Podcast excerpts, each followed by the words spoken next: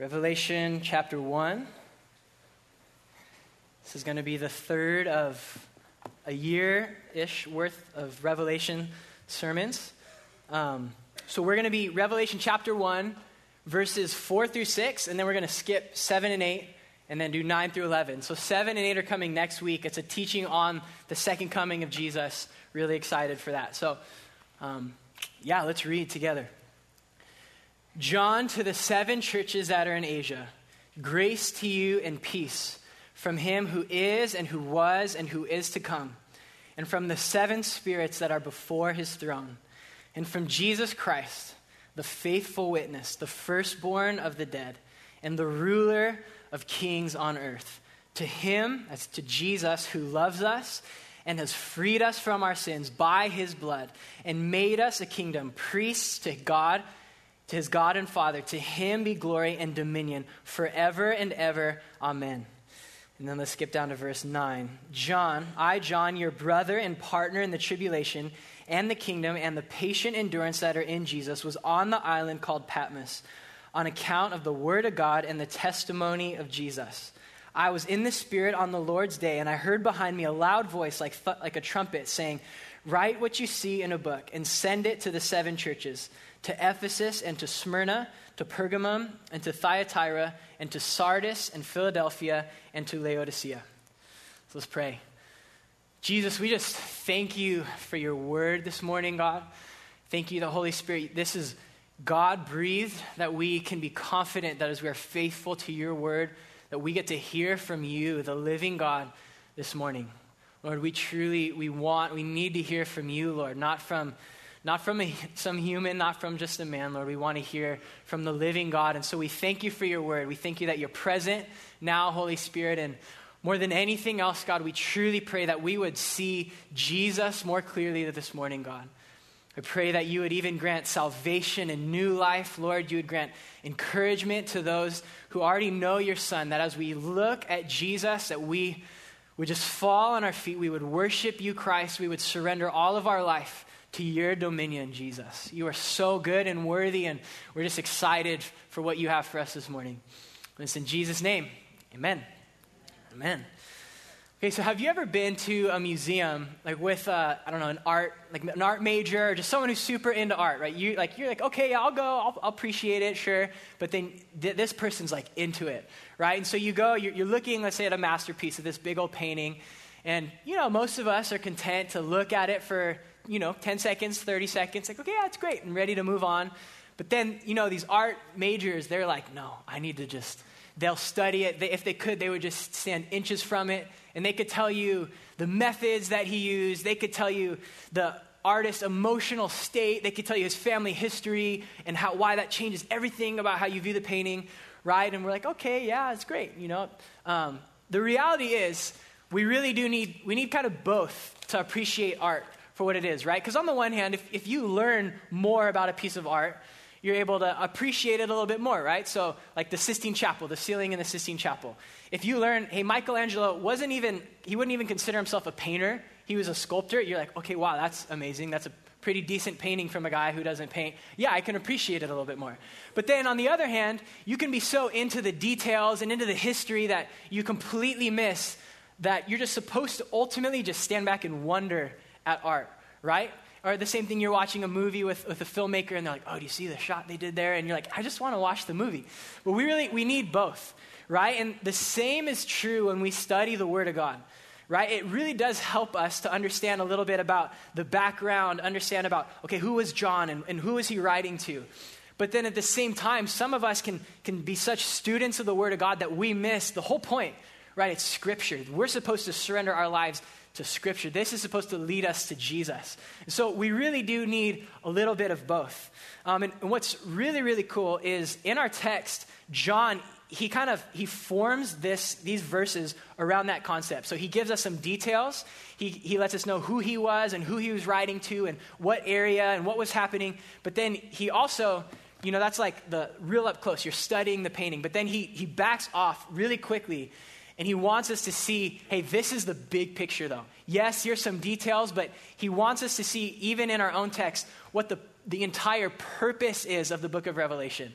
And so he backs off and wants us to see that. So that's what we're going to do. We're going to just get a little bit of background. Who was John? Who were these churches? But then as he backs off, we want to back off, and I'll just spoil the sermon for you guys. He, he wants us to see Jesus this morning. That's what it's all about, right? That's what the book of Revelation's about. That's what the whole Bible is about. It's what all of creation, it's heading towards Christ. And so, yes, we're going to we're going to study some details, but then he's going to back off and say, but really, I just want you to see Jesus this morning. So let's start. So he starts in verse 4 John to the seven churches that are in Asia. And then if you skip down to verse 9, he gives us a little bit more. I, John, your brother and partner in the tribulation and the kingdom and the patient endurance that are in Jesus, was on the island called Patmos on account of the word of God and the testimony of Jesus. So, who was John? There's always debates, right, about who really wrote what book of the Bible.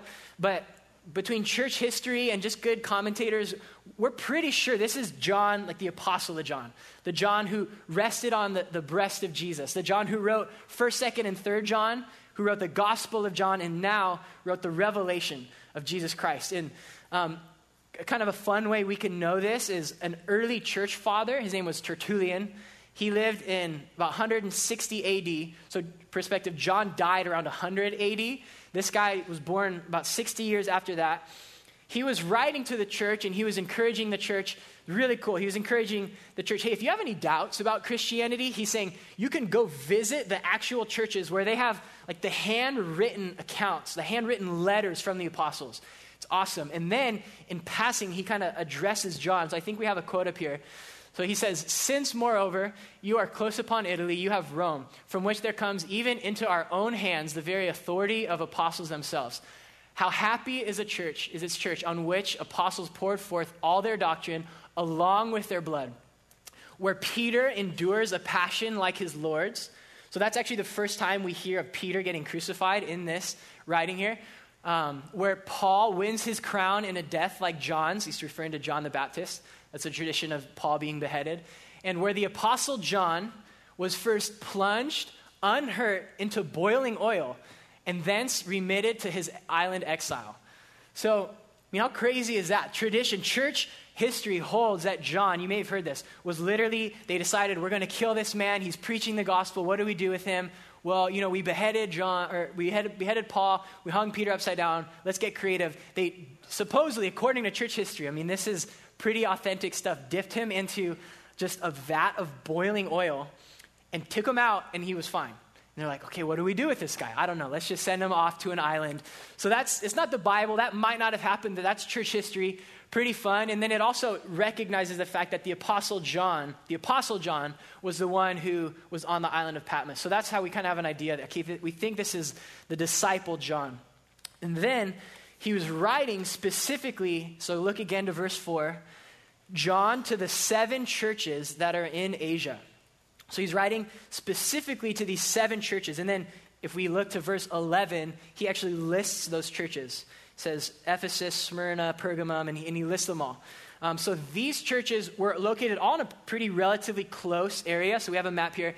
So, yeah, it was referred to Asia or Asia Minor in the time of the Bible. Now it's just modern day Turkey. Like all those churches are in Turkey, and Greece is just to the left. So you can see Patmos, it's like 40 miles off of the coast. John's just, it's a little island, like five miles by eight miles. He's just on this island. Um, and God gave him that revelation. Specifically, Jesus handpicked these seven churches. And it's really cool. The, the order of the way he listed those churches are in the same order that uh, like the roads worked. And so it was the same order that a messenger would travel from Ephesus. He'd start in Ephesus, and then he'd go up to Smyrna, Pergamum, and he'd work his way all the way around. Just really cool thing that Jesus did. And um, so it was to those seven churches, but then it was also, you know, we, we've learned a little bit about Revelation. It's symbolic. So the seven, all, we also believe it, it had a little bit of symbolism too. So it was to these seven, but it was also, it wasn't just exclusively to those churches it was, it was circulated, but then it was shared with other churches. Like there are other churches in the New Testament, like, Coloss- like Colossae or whatever, that, and other churches that they would have circulated the letter to. And then furthermore, you know, this is in the Word of God. So it's obviously, it's not just for 2,000 years ago, it's for us today. We can read Revelation and know we're going to hear from God the same way they did. So that was the seven churches. And the last thing we're, we're pretty clear on at that time was that the church was definitely under persecution right? That makes sense why John was on an island. He was kicked off for the word of God. And, and these churches also would have been experiencing the same persecution. Like their leaders, imagine, just pastors just getting taken out and, and on islands. Like imagine if that. We had to like wait for sermons on from some island and we would wait for that. So the church was under persecution.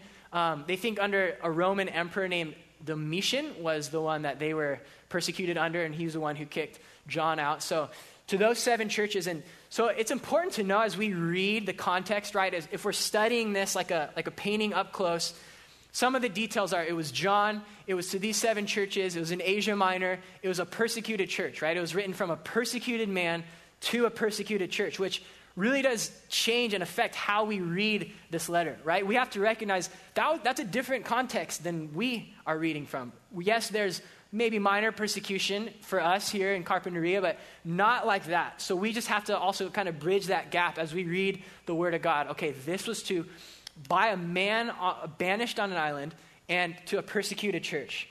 And so then he starts to back off a little bit, right, from, that, from the painting, and he, he lets us know yes, it's from John, but who's this letter really from? So look down to verse 4. John to the seven churches that are in Asia, and then he gives us a greeting from the entire Godhead. And he starts that greeting and he says, Grace to you and peace. Now, that's a pretty traditional greeting, right? Paul said grace and peace in almost every one of his letters, except for Galatians. He was mad at them. But grace and peace, it's a similar, really similar thing. But a lot of times we can read that and just pass it and think, oh, yeah, it's just a greeting. But let's sit there for a second. Why would, why would they need grace? Why would they need peace? Of all the things, why grace and peace? So, first of all, he wants them and, and for us also to know as we read the book of Revelation, God intends to give us grace. Like, he intends to grant grace to our church. Right? Like, it really is our prayer that Jesus would save people as we study the book of Revelation. As we read his word, we, we hope and we pray that we're going to receive grace as we look at Jesus. And then peace. And that's pretty relevant to, first of all, persecuted church hey, peace. You can have peace from God. But then also, to us, Revelation is, we've talked about it, it's an intimidating book, right? What do the symbols mean? What does this mean? This is confusing. I don't even want to approach it, right? Maybe I'll just wait until Sunday to read it because it's just intimidating and weird. But God wrote this. It was God breathed, and it was clear enough that we can have peace as we read this book. We might not know what everything means, we may be confused, but God intends for us to, to receive peace as we read the book of Revelation, right? As we see that He's coming again, that He is in control, that all things are going to end in heaven where He's ruling and reigning, and Satan and sin and death are crushed. Like that, that brings us peace. So we can have grace and peace. And then He says, from Him, so He begins to, to move on here to who this is from. From Him, where are we at? Verse 4. Grace to you and peace from him who is and who was and is to come. So, right there, he's talking about the Father. And then he moves on and says, and from the seven spirits who are before his throne. So, we're pretty sure he's, we talk, he's talking about the Holy Spirit there. It's kind of an interesting way to refer to the Holy Spirit, the seven spirits that are before his throne. A couple ways we can know, we think that it's the Holy Spirit. First of all, he talks about the Holy Spirit in kind of symbolic, funky ways throughout the whole book of Revelation. So, another time he refers to the Holy Spirit in chapter 3, he says, The words of him who has the seven spirits of God. And then the next chapter, he says, And before the throne were burning seven torches of fire, which are the seven spirits of God. And then, furthermore, that word for spirit some the other like alternative is these are angels maybe seven angels but he never refers to angels with that word that he's using for spirit. He only refers to the holy spirit. So it's the same word there. And then the, the last way we can trust is the holy spirit is, is context right? So he says grace to you and peace from him who was and is that's the father from the spirit and then goes on to say from jesus right so just all those things combined okay we think it's from the trinity which is really pretty cool because we know yes, this book was written by John. That's a detail in the painting. And we know it was written to the church, but really, this book, what he's saying here is it's from God. He's just encouraging us. This is scripture. This isn't just another letter. This isn't just some advice about, you know, hold on, it's going to be okay. This is from God Himself and from the Trinity. Most other letters, we don't get that. We, we don't get the Father, Son, and Holy Spirit, which is really, really cool. We, we know that we're meeting and receiving grace and peace from the entire Godhead. Then the last kind of detail to notice here is you notice the order he puts the Trinity? You notice that? Look at that. He starts with the Father, and then he seems to skip the Son and go to the Spirit, and then lists Jesus last. You know, why do you think he does that? You think he's like, ah, oh, Jesus, you know, maybe he got bumped down a notch. He's not as important. You know what I think he's doing here is, is we've already heard this book. It's the revelation of Jesus Christ. This book is revealing who Jesus is. And I think he, he put him last here because he's going to go on to spend the next three verses just giving us what John Stott, a, a famous pastor, said is the entire career of Jesus. So, what he wants to do is, is have us start to fix our gaze on Jesus specifically, right? Yeah, he, he talked about the Father, him who was and is to come, from the seven spirits, but then he gives us three verses of Jesus. He doesn't give that description or that much time or weight to anyone else but to Jesus. Because this book, you guys, it, it really is it's about Jesus, it's about who he is, it's about his authority. It's going to give us from Jesus who, who created all things to his died on the cross for our sins, his ruling and reigning, his making all things new. Jesus is front and center in this. And already from the intro, he's giving us, he's fixing our eyes on Jesus. So what we're going to do is we're just going to kind of simmer in those these next descriptions he has of Jesus. We don't want to just blow past them. And so the first one he says from Jesus Christ. He goes on to say the faithful witness. Jesus Christ the faithful witness. You know, as Christians, we're called to be to bear witness, right? We're called to bear witness to the gospel and how we live. We're a testimony. You know, we, we share our testimonies. We're bearing witness to Christ. But there was one only perfect and faithful witness who went before us, and that was Jesus. Right? Jesus was the only faithful witness. Think about that. No other human can say, I was perfectly faithful. Only Christ. And, and why faithful witness, right? That, that like, I, I had to think about that for a while. Why faithful witness? Of all the things that call Jesus, yes, he's faithful, but faithful witness, you know, what is he talking about? What did Jesus witness to? You know, we actually see a picture of Jesus as the faithful witness when Jesus is standing before Pilate, right? And he's beaten and he's about to be crucified. And Jesus had an opportunity to just completely get off the hook, right? He had an opportunity to just say, yeah, okay, uh, whatever, I'll say what you want me to say. Pilate didn't want to crucify him, Pilate was trying to give him a way out. And what did Jesus do in that moment? We have we can see it in, in John chapter 18. Jesus told Pilate, For this purpose I was born. And for this purpose I have come into the world, to bear witness to the truth. You know, what is that truth? That a few chapters earlier, that I'm the way, the truth, and the life, that no one comes to the Father but by me, that I'm the Son of God, the Lamb of God. And so Jesus stood firm. He stood firm in the midst of persecution. He stood firm to the point of death. Jesus was the faithful witness. And think about for a moment how encouraging that is to a persecuted church right? They actually are going to have opportunities, just like Jesus, to be standing before human rulers, and the human rulers say, hey, just tell us you don't believe in Jesus, and, and we'll let you go, right? And what are they going to do? And John wants this persecuted church to have their eyes fixed upon Jesus, the faithful witness, and for them to stand firm.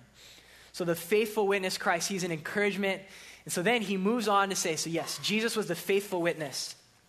And then in verse 5, he says, the firstborn of the dead. So, what, what he's referring to here is the resurrection, right? We've already heard in the Bible the term the firstborn of all creation, right? We know Jesus was there at the very beginning when he created all things, he was the firstborn of creation. But now it's kind of an interesting twist to that phrase, the firstborn of the dead.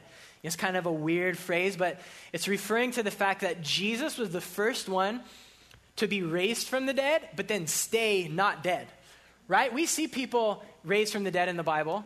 We see prophets raise people from the dead. We saw Jesus raise Lazarus from the dead. But the sad thing is, every one of them, they all died again, right? Jesus is the first one to be raised from the dead and stay alive. And that's giving us a picture of this new creation. It's giving us a picture of, of the hope that we have. We're going to die like Jesus, but then we're not going to die again right? We're going to last and live forever in eternity with him. He is the firstborn of the dead. And what's really cool is Revelation is giving us kind of just a completion to all that has gone before in the Bible. So Jesus created all things, but death snuck into the first creation, right? But in this new creation, there is no more death, right? Because Jesus defeated death once and for all. In the new creation, we will not have any more death. We see Jesus here finishing and completing all that he began when he created the world in the first place. Jesus, the firstborn of the dead. And then he moves on, still verse 5, and he says, Jesus, the faithful witness, the firstborn of the dead, and the ruler of the kings on earth. Right? We know that Jesus right now is sitting on his throne. When Stephen was getting persecuted, he saw Christ on his throne. Right now, Jesus, we refer to him as the King of Kings, right? There's no other king like him. There's no other king whose authority has lasted from before creation to the end of all times. Jesus has always been on his throne. He is the ruler of kings on earth. No other king, no president, no terrorist leader, no army. We see in Revelation not the Antichrist, not false witnesses, not even Satan or death himself can take Jesus off his throne. Right? That's really good news. That was good news to this church because I'm sure they were thinking, okay, Jesus, if you're in control, like, w- what's happening right now? Why are our pastors, why are our leaders, why are we being killed? Why are we being persecuted? Aren't you in control? And John wanted them to know Jesus was on the throne, ruling and reigning. And that's good news for us too. We're not getting persecuted, but we, we watch the news, right? And it's crazy. It really is crazy. It's a crazy world we live in, and we can have this comfort. Jesus is ruling all things. Somehow we don't understand it. We don't understand why he lets things happen. We don't understand all this, but we know. We know that he is King of Kings, and he is working all things together for us, for the church. For those who love him, he is in control, and he is able, think about that, he is able to twist any and turn any kind of persecution or suffering on its head for the church because he is the King of Kings. Nothing is outside of his control. And then, still, verse 5. So, Jesus Christ, the faithful witness, the firstborn of the dead, the ruler of the kings on earth. And then he makes it really personal here. He says, To him who loves us. And that, I mean, just let that sink in, right? This is to a persecuted church. This is to a church that, okay, maybe God's in control, but does he love us? Because I'm suffering right now. Because my family members are being taken. We can't even worship Jesus freely. And John wanted us to know hey, he's not just in control, he is the lover of your soul. Jesus loves you. And notice this it's in the present tense. He's not saying, yeah, Jesus, he loved you, right? No, he is actively on his throne, alive and well, loving his church. So I'm going to read, just to let us just of marinate in, in that. I'm going to read for us Isaiah 43, just the first five verses. I'd encourage you just sit, even close your eyes. Let these words of the love of God just speak over you. Isaiah 43, but now, thus says the Lord, He who created you, O Jacob, He who formed you, O Israel, fear not for I have redeemed you. I have called you by name. You are mine. When you pass through the waters, I will be with you. And through the rivers, they shall not overwhelm you. When you walk through fire, you shall not be burned, and the flame shall not consume you. For I am the Lord your God, the Holy One of Israel, your Savior. I give Egypt as your ransom Cush and Seba in exchange for you because you are precious in my eyes. Listen, God says this over you right now and honored, and I love you. I give men in return for you, people in exchange for your life. Fear not, for I am with you. Man, right now, Jesus is actively pursuing and loving every one of you. You may not even believe in him. He's loving you, he's pursuing you. He's extending his hands of grace out to you. If you're his church, if you're his bride, he is actively loving and working all things for your good. And then, in case you're wondering, okay, so sure, Jesus loves me. That's, that sounds great. What does that, you know, what does that mean? Jesus is thinking nice thoughts about me. He goes on in the next verse to let us know the greatest way Jesus loves you. And look what he says to him who loves us and has freed us from our sins by his blood. Man, if you want to know how does Jesus love me? Is it just feelings? Is he just like me? No, he laid his life down for you. Down for you. We were enemies. We were, we were rebels of, of the king. We didn't want anything to do with him. right? But he loved his enemies to the point of, you know what? I will suffer and die for their sins on the cross. So, how does Jesus love you? Does Jesus love you? He's hanging there, taking your sins upon his shoulders, taking all the wrath of God. And then he can say of you, Lord, hold it not against them, forgive them, I love them, punish me instead. Right? There's times when we can doubt, is God good? Does he love me? And, and it's true, our life may be crazy and things may not feel, you know, good in the moment, but if you ever want to know, does God really love me? Just look to the cross. Like, that's how you know he loves you. He died for you. He took your punishment. He took all the wrath of God. There is none left for you. He took it all, and He died on your place that you could now be forgiven of your sins. And then, not just forgiven, what, what does John say? And has freed us from our sins. Right? It'd be one thing if Jesus was like, I forgive you, but, you know, good luck. No, he, His blood freed us from our sins. Right? When we chose sin, every one of us did, we put shackles on and it was our master. And we, in all of our strength, we could not break the, the chains of sin.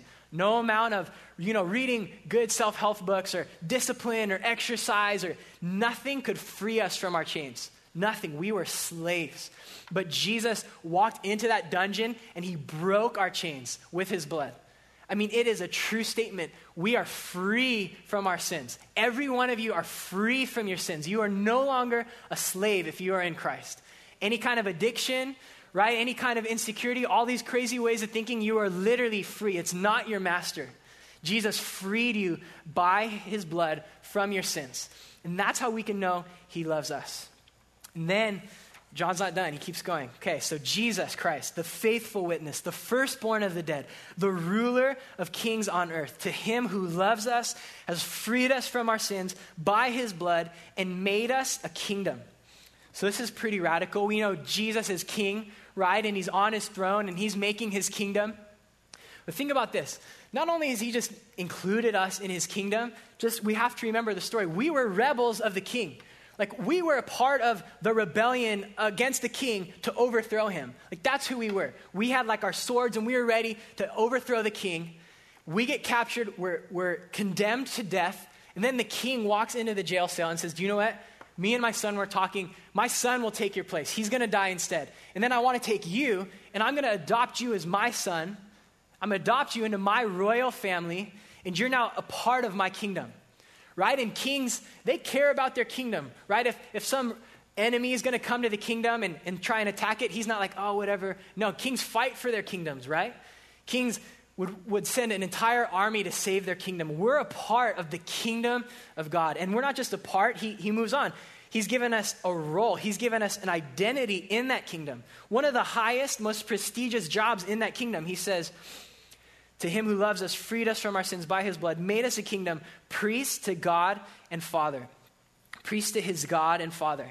Now we know priest, not just anyone could be a priest, right? You couldn't just put a good resume together and get some experience and then say hey can i you know i want to i want to apply to be a priest. You first of all you couldn't even control you had to be born into the right family right? Then you had to work your way up and there was only one high priest who once a year was able to go into the presence of god and if he did anything wrong or he didn't cleanse himself he would just die right?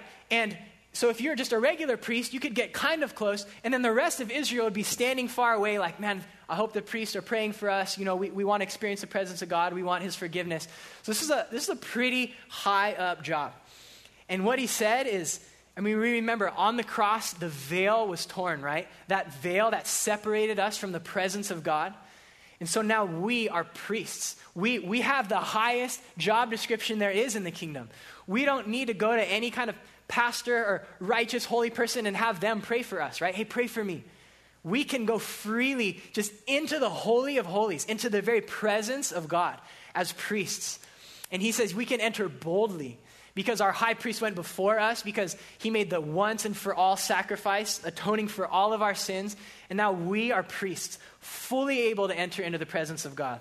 That's really good news. And so then he ends just this huge list about Jesus and this is how he's, he sums up the entire purpose and the entire goal, not just of Revelation, not just of the whole Bible, but of all of creation.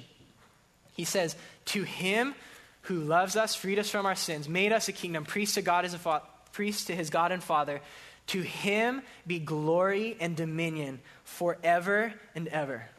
Man, so it, it is all about Jesus. This book, it's all for the glory and the name of Jesus. The Bible, Jesus said, it's, it's all just testifying to me. It's about me, right? Priests are just pointing to the ultimate priest. The Old Testament, Testament sacrifices are just pointing to the ultimate sacrifice of Christ. It is all about Jesus.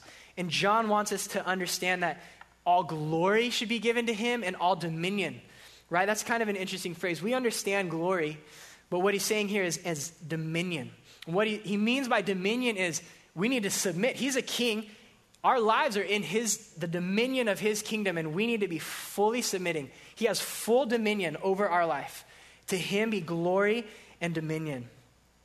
And we've you know, we read the Bible, we come to church, we've heard these things before. These probably aren't new statements. They're awesome. We need to marinate in them, but they may not be new. And so, just to kind of help us process how good and true these things are, I'm going to ask us a couple questions. So just sit and think about this.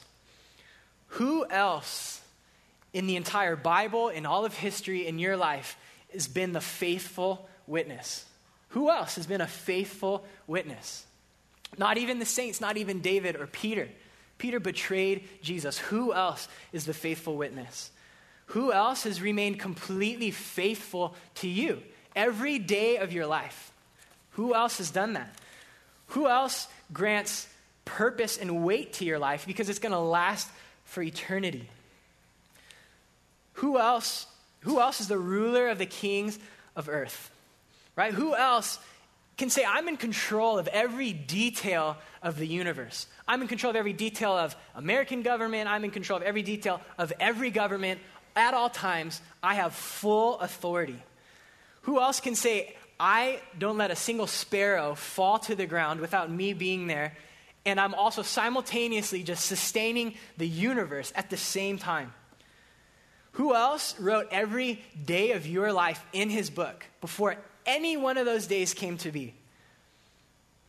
Who else guarantees you that no matter what happens to you in your life, no matter what kind of sin or tragedy, he's going to use it for your good? Who else loves you like Jesus loves you? Think about that. Who, has anyone ever laid their life down for you, let alone took your eternal punishment on them, on themselves?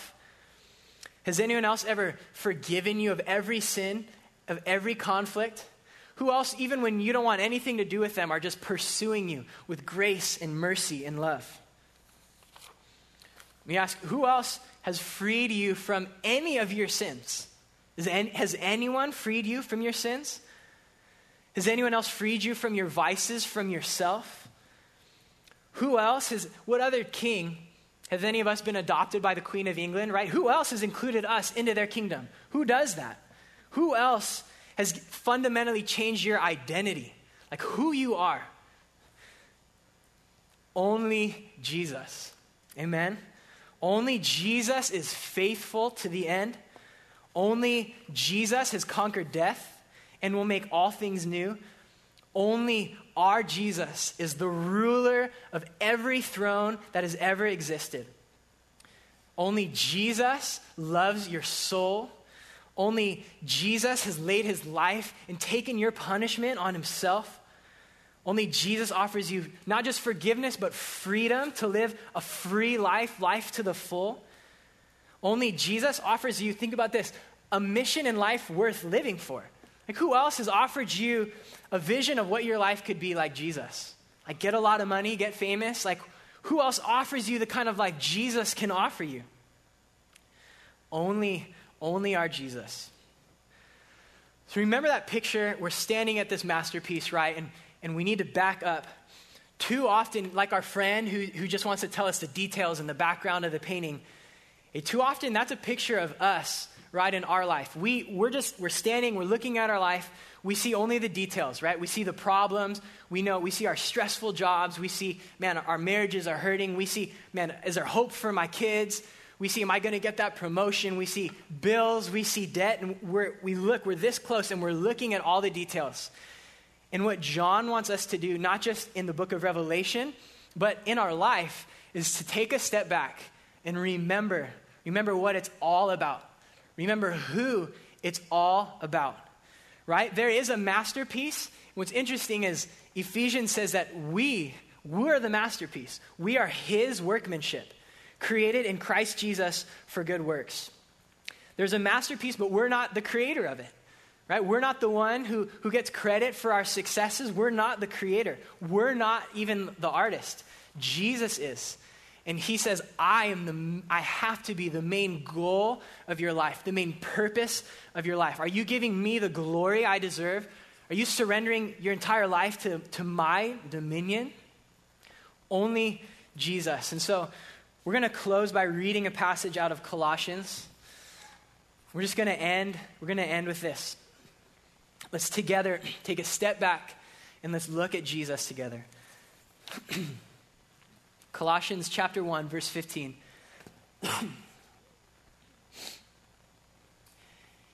Jesus is the image of the invisible God and the firstborn of all creation.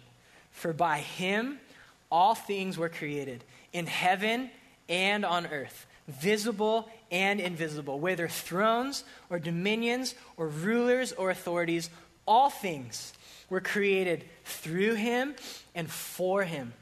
He is before all things, and in him all things, everything holds together. He is the head of the body, the church. He is the beginning, the firstborn from the dead, that in everything he might be preeminent. For in him all the fullness of God was pleased to dwell, and through him to reconcile to himself all things, whether on earth or in heaven, making peace by the blood of his cross. So I just I want to end with asking you, is he your all? Is he first place in your life?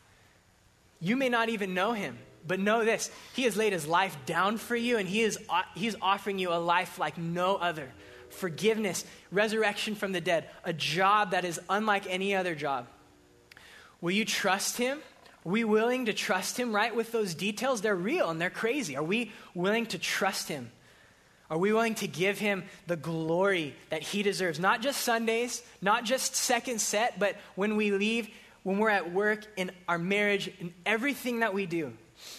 Will you surrender your life, your hopes, man, your sins, those areas that feel like we're still in chains? We all know those areas. Jesus says, Bring them to me.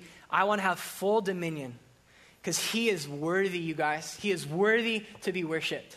There's no one like Jesus. There's no one who ever has been or will be like our Jesus.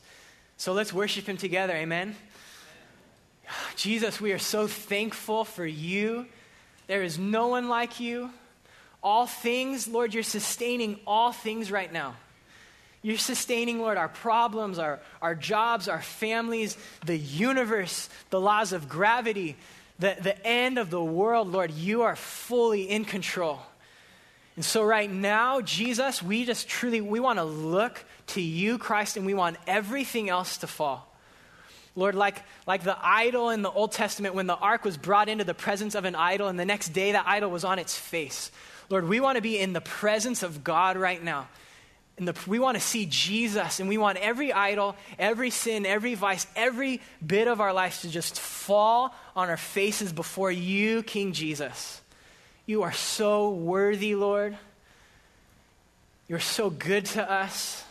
There's no one like you, Jesus.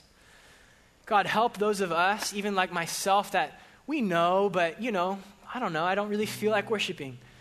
God, help us. Help. We need your help even to worship you, God. We can't muster up our worship or our obedience on our own. We need your help, Jesus. You say, Come to me, all you who are weary, and I will give you rest. So, Jesus, right now we want to bring everything to you. I want to bring our lives to you, Jesus our worship, our identities, our jobs, our families, our hopes, our fears. We want it all just to fall into the dominion of King Jesus. We want to give you glory now. There is none like you, Christ. Help us to glorify you now in our worship as we sing and in our worship as we go. You are so good to us, Jesus. And it's in your name. Amen.